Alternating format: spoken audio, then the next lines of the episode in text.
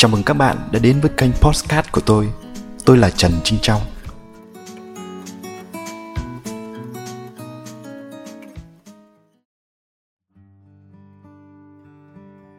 Xin chào các bạn. Trong tập này, mình xin được chia sẻ đến các bạn một chủ đề khá là trầm lắng nhẹ nhàng. Chúng ta bắt đầu nhé. Ở cái tuổi thiếu niên chúng ta thường hay có cái nhìn giống nhau lắm. Chúng ta hay nghĩ về hạnh phúc rất đơn giản. Tức là hạnh phúc chỉ cần đạt được điều gì đó là hạnh phúc rồi. Nhưng mà khi bước vào đời, khi mà phải bắt đầu tự khẳng định mình, tự trải nghiệm rồi á, chúng ta mới biết được hạnh phúc nó không hề đơn giản. Bởi vì cuộc sống có nhiều điều bất ngờ lắm sẽ có những thứ nó trái ngược với cái suy nghĩ của chúng ta. Nhiều thử thách, sóng gió, nó có thể làm cho chúng ta đối diện với thất vọng, khổ đau và bất hạnh nữa. Từ đó, chúng ta mới chăn trở, tìm cách để cảm nhận cuộc sống của mình, làm sao để thấy nó hạnh phúc hơn. Và khi đã hiểu được sự đa dạng, phức tạp của cuộc sống thế nào rồi chúng ta mới khám phá được hạnh phúc. Không chỉ là khái niệm ước muốn đơn thuần hay là thành đạt, mà nó là tổng thể hài hòa của tình cảm con người, tình yêu, các mối quan hệ, nội tâm và cách nhìn của chúng ta nữa. Trong đó thì yếu tố tinh thần là quan trọng nhất. Các bạn nhớ nhé yếu tố tinh thần mới là quan trọng nhất. Như vậy, hạnh phúc nó vẫn tồn tại trong thế giới này. Nó vẫn ở gần chúng ta, nó ở xung quanh chúng ta. Và có khi nó ở ngay trong chúng ta đây các bạn. Quan trọng là chúng ta biết cách khám phá hay tìm ra nó không thôi. Vậy thì điều mà mình muốn chia sẻ với các bạn trong những tập này là cái hành trình để khám phá hạnh phúc, khám phá những khía cạnh của hạnh phúc. Cái gì là hạnh phúc? Cái gì là không hạnh phúc? Để chúng ta tìm được hạnh phúc của mình. Ok, hôm nay chúng ta cùng chia sẻ với nhau bước đầu tiên. Đó là trước hết, chúng ta cần phải đặt ra mục đích và ý nghĩa cho cuộc sống của mình.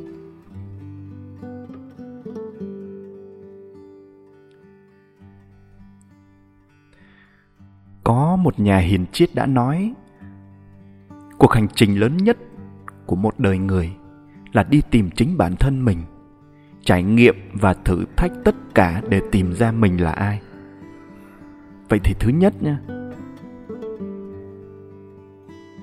chúng ta sinh ra và lớn lên trong cuộc đời á, không phải chỉ để là tồn tại đâu, hay là làm cái bóng của người khác đâu các bạn và ta cũng không muốn mình làm cái nền cho bất kỳ ai cả. Chúng ta phải là chính mình. Bạn nên biết rằng sự tồn tại của bạn và tôi đã làm thay đổi rất nhiều điều xung quanh. Những chặng đường bạn và tôi đi qua này, những công việc bạn đã làm đang làm những người bạn từng gặp tiếp xúc hay kết bạn ắt hẳn sẽ khác đi nếu là không có bạn. Bạn đã để lại một cái dấu ấn rất riêng trong công việc, trong tình cảm, ký ức, kỷ niệm hay trong tâm hồn của họ. Và bạn sẽ còn tác động đến thế giới xung quanh bởi những cái ý tưởng, ước mơ, hoài bão và hành động cụ thể. Hay đơn giản hơn là sự tồn tại của chính bạn ví dụ như, bạn là một thành viên trong gia đình. Chắc chắn, những người thân yêu trong gia đình của bạn phải cảm thấy cái sự hiện diện của bạn là điều cần thiết và đáng quý, đáng trân trọng. Hay bạn là một thành viên trong lớp, trong công sở, nơi làm việc, chắc chắn bạn cũng rất cần thiết để xây dựng một tập thể phát triển góp thêm niềm vui trong đó. Và hẳn là mọi người cũng cảm thấy bạn là cái gì đó làm nên một tập thể. Thật ra thì cũng không ít người không nhận ra được điều đó.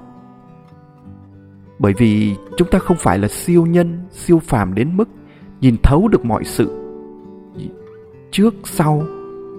Chúng ta không thể nhìn thấu được nhưng mà đó lại là một sự thật đấy các bạn. Và sự thật đó là cuộc đời của mỗi người chúng ta đều có một ý nghĩa.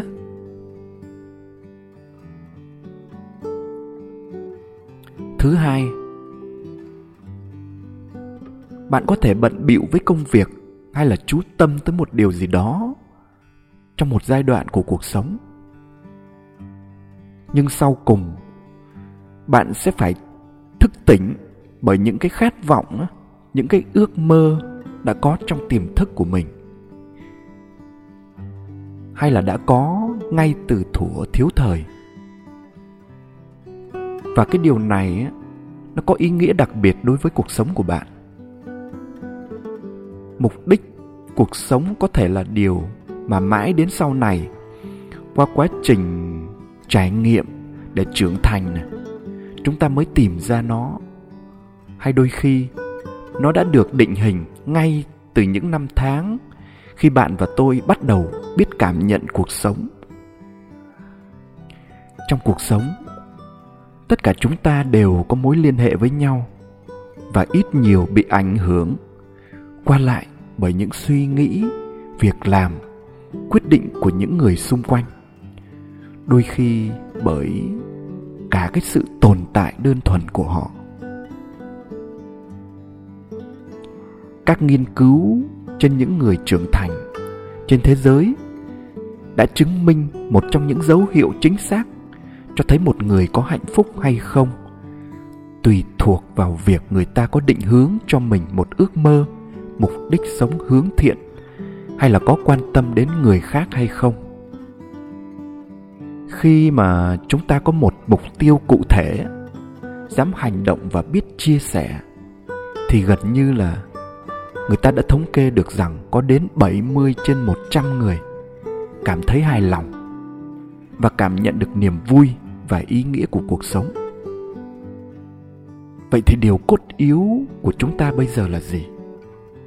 Đó là chúng ta phải thấy được mục tiêu và ý nghĩa cuộc sống của mỗi người chúng ta.